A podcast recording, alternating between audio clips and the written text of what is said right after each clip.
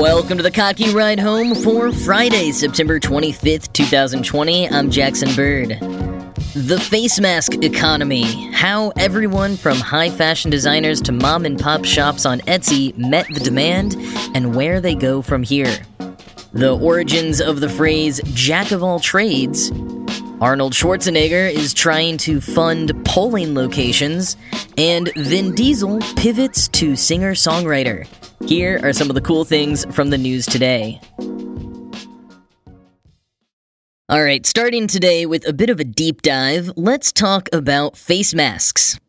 If you're like most people, you probably have a few of them by this point. I started with one my roommate sewed for me from an old shirt. I managed to get a box of standard surgical masks at the start of the pandemic. I used those as backups, and I bought a couple from a friend who has been cranking them out with astonishing speed. In particular, she was offering some really cool Halloween themed fabrics, so I've got a skeleton mask just waiting for October 1st. I've also been considering picking up a pack of sturdy yet affordable masks from Old Navy, and I allowed myself one novelty face mask from an Etsy store. A Val Kilmer Doc Holliday mask that says, Forgive me if I don't shake hands. When mask orders were finally dictated from on high here in the States, I never thought the mask making sector would blow up in the way that it did. I was holding out hope that bandanas would prove effective in combating transmission and that we'd all spend the year looking like Wild West robber barons as bandanas finally made the solid fashion comeback I've been waiting for since childhood. Alas, bandanas are the worst face covering you can choose, short of those knitted kinds with the holes in them. Seriously, don't wear a bandana as a face covering when out and about. But instead, an entire booming industry launched from discount stores to Etsy entrepreneurs to high fashion lines. Everyone is selling masks. Marker describes it as, quote, the kind of industrial mobilization we're more used to seeing during wartime, end quote. But the bubble is about to burst. Backing up first, though, some companies were very quick to hop onto the mask game. Many were looking for ways to either genuinely or for PR points give back by making huge amounts of masks for frontline workers. Others recognized their sales were about to plummet. Vistaprint, for example, saw the writing on the wall early, knowing that their office supply business was about to go belly up if they didn't pivot. So they did, becoming one of the most recommended face mask brands when they launched their line in mid April. And since then, they have sold over a million masks. Many apparel companies had a similar foresight, knowing their brick and mortar stores were going to be ordered to close and that people losing their jobs weren't about to spend extra money on clothing. And for clothing companies who were looking at extra stock that wouldn't get sold before the fabric went bad, shifting to masks made sense, even with the extra challenges of shifting machinery and staff to create masks.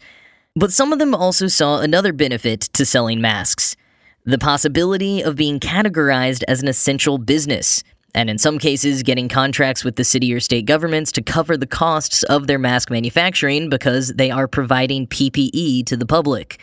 Regardless of their motivation, masks are saving many of those businesses. Quoting Marker, before COVID 19, McKinsey estimated that sectors like apparel and footwear would grow only 3 to 4%. Now it's predicting the categories will contract by up to 30% by the end of this year. Aside from sweatpants, face masks have become apparel's only bright spot. According to KeyBank, by 2020, the US market for face masks could amount to $6 billion. End quote. And it's not just major companies. Small businesses and individuals have been reaping the rewards of mask making as well. Quoting a separate marker article, Etsy announced that over the weekend of April 4th, shoppers had done more than 2 million searches for face masks on the site, and that in the past week, the company had sold hundreds of thousands of handmade face masks per day. End quote. And some more Etsy numbers. In their second quarter, mask sales accounted for $350 million, of which Etsy itself took home 5%. They saw a 100% increase in new sellers, as well as 18.7 million new and reactivated buyers. From April to June, over 100,000 sellers were offering face masks.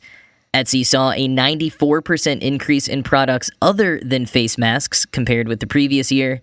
And smaller independent sellers were making several thousand to tens of thousands of dollars a month on masks alone, while those who got particularly lucky and sellers that were already established companies broke into the low millions over the course of the summer. The Verge notes that not only did Etsy encourage their sellers to pivot to face masks early on, with push notifications advising them that they could make a difference and offering refunds on listing fees for their first hundred masks, but Etsy had the advantage of inherently focusing solely on cloth face coverings for the general public from the get go, where other platforms like Amazon and eBay were having to combat the sale of N95s and surgical masks that needed to be prioritized for healthcare workers. Quoting The Verge, Amazon sellers complained that they had to go through a specific application process in order to get their listings approved, which often didn't happen. eBay banned mask sales in March and didn't start allowing cloth masks to be sold until May 1st. In the month eBay waited, 12 million masks were sold on Etsy. End quote. But now, as everyone has bought up quite a few masks for every occasion, and we look at a hopeful day in the coming year or two when we won't have to be wearing masks as much, and masks are available literally anywhere you go, small businesses and large companies alike, many of whom are still relying on masks as the only thing people will reliably buy from them right now, have to do more to stand out. That means innovative designs, artist collaborations, some are pivoting to mask accessories like lanyards, carry cases, and anti fog spray for glasses. But it also means a lot of marketing. Social media ad spending is up 74% this year. Apparel brands whose digital ad spending overall declined from the first to second quarter of the year nonetheless saw a 136% increase in advertising on accessories. Even though the spike in demand will soon be coming to a close, this isn't technically a bubble that's about to pop. Quoting Marker, in economic terms, a true bubble refers to a scenario in which the price of an asset rises higher than its fundamental value. It's often driven up by market exuberance like inflated startup valuations or housing prices. End quote. The demand here is real, and the supply surge was able to meet it. It's just that everyone is wary about when the demand will die down again, and the trick for businesses will be how they stay afloat when it does. Marker points to what we've seen in wartime, when some companies are able to pivot in ways that benefit them financially and grow their brand awareness, keeping them industry favorites for generations to come. But there are also the ones who pivot too harshly like the case of Commonwealth Aircraft Company, which shifted production from a single prop Skyranger plane to a two glider aircraft during World War II. But no one needed the two gliders when the war was over, and their factory had been changed over so quickly with some equipment being thrown out that they couldn't go back to their popular Skyranger line or adapt to producing newer models to compete in the industry. As a result, they went bankrupt and ceased production two years after the war's end. The companies and independent sellers who have done the best are the ones who already had manufacturing set up for similar apparel.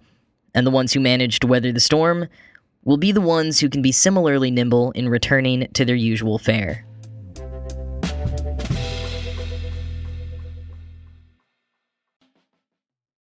So, on Wednesday, when I was talking about prioritizing which things to put your full effort into, I used the phrase jack of all trades, master of none to describe myself in a self deprecating way. Well, Christopher on Twitter pointed out to me that the full phrase is actually a jack of all trades is a master of none, but oftentimes better than a master of one. And I like that because it makes me feel better about myself, and also because it really matches the tone of what I was discussing on Wednesday how one can juggle many different things and still get something out of them, even if you don't do them all the way. But I wanted to dig deeper to see where the phrase really came from. It's always tough to discern the origin of older common phrases, but it seems possible this is one instance in which the phrase just kept getting added to over the years with each time people saying the additions were the original. So, in Elizabethan England, there was a phrase Johannes Factotum, which translated to Johnny Do It All, and it had the same negative connotation as Jack of All Trades. Its most well known printed use from the time was in a booklet written by Robert Greene in 1592, criticizing William Shakespeare. It read, There is an upstart crow, beautified with our feathers, that with his tiger's heart wrapped in a player's hide supposes he is as well able to bombast down a blank verse as the best of you, and being an absolute Johannes factotum is in his own conceit the only shake scene in a country. End quote. Meanwhile, the first printed use of the phrase jack of all trades is in the 1618 book Essays and Characters of a Prison by Geffray Mynshul. I found a couple of websites erroneously citing this book as the first instance of the full phrase, a jack of all trades is a master of none, but oftentimes better than a master of one. But I dug up a copy of the book online, and all that it says is jack of all trades, while describing a rather off color stereotype of a porter. An important thing to note here is that Jack was often used to describe your classic everyman, much like we might say average Joe today and usually it meant a working class man, one who had to maybe work multiple jobs to keep food on the table, and therefore wasn't necessarily so great at all of those jobs. It makes sense that Greene would apply this label to Shakespeare as someone from a working class background who was finding success in a field previously dominated by the upper class, thus calling him an upstart crow and throwing the quasi Latin version of the phrase in to boot. According to the Oxford English Dictionary, the master of none part of the phrase was added, at least according to print records, in the early 1700s. The Boston Newsletter in 1721 printed Jack of all trades, and it would seem good at none. While Jack of all trades might seem sort of up for interpretation, it could be a good thing, adding this good at none or master of none addendum made the user's intent explicit. But as for the final line, some version of, but oftentimes better than a master of one, there aren't really any official records of how it came about. There are a few blogs and such that claim it's the original phrase, but no record of it being used before the past few decades, at least according to any sources that I found. But regardless of when exactly it was added, I do think it dovetails well with our current gig economy, for better or worse. You have to be a jack of all trades to get by these days, might as well update our idioms to encourage it.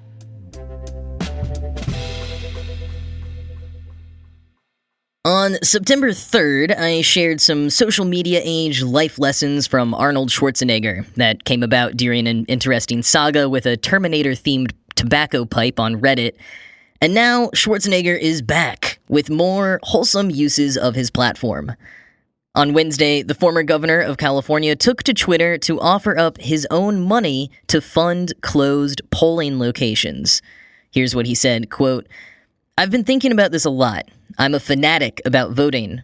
Most people call closing polls voter suppression. Some say it's budgetary. What if I made it easy and solved the budgetary issue? How much would it cost to reopen polling places? This is a serious question. Is closing polling stations about making it harder for minorities to vote, or is it because of budgets? If you say it's because of your budget, let's talk. End quote. And then to show that he's not just virtue signaling, he continued, quote, Today I sent a letter to nearly 6,000 elections officials and county commissioners in states formerly covered by Voting Rights Act Section 5, inviting them to apply for grants funded by me to reopen polling centers and improve voting access. This country gave me everything, and I truly believe this could be one of the best investments I've ever made. All of us can do our part to give back and fight for equality. The grants are completely nonpartisan and will be offered to those who demonstrate the greatest need and ability to close gaps in voting access. End quote. He notes that the grants would be run through the University of Southern California's Schwarzenegger Institute for State and Global Policy, which definitely makes it more legit and above board than a rich dude just trying to throw money at something. But Upworthy does note that it's possible this kind of thing wouldn't even be legal in all 50 states, let alone if anyone will take him up on the offer. Still, it's a bold and interesting move on Schwarzenegger's part. Even if it doesn't lead to anything, it definitely got everyone talking.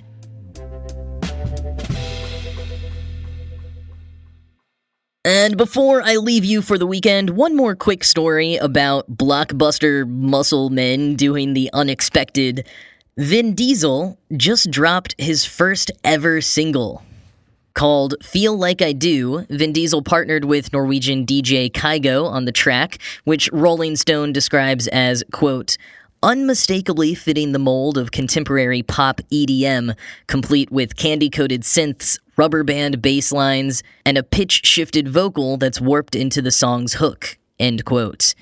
Speaking to the audience of the Kelly Clarkson show where he debuted the song this morning, Diesel said, quote, on a year that I would normally be on a movie set, and as you know that's not possible, I've had another creative outlet, another way to show you or share with you my heart. End quote.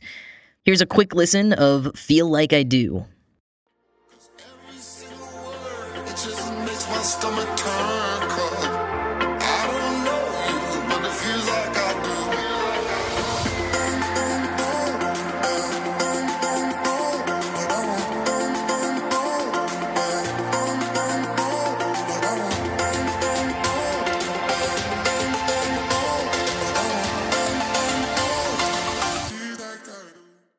One of my most ride or die Fast and Furious fan friends gave this very sophisticated review of the track. Quote, It's the only song I recognize as music from now on, regardless of whether or not it's good. End quote. When I first heard the song, I thought, oh yeah, you know, I, I could see this being the song of the summer. And then I remembered it's the end of September, and I have lost all sense of time and meaning. But hey, Vin Diesel is releasing club tracks, Arnold Schwarzenegger is trying to save democracy, and moms on Etsy are making millions of dollars selling a product that almost no one in America would have considered buying a year ago. So if I want to say this is the song of the summer for the month of October, I'm gonna do it.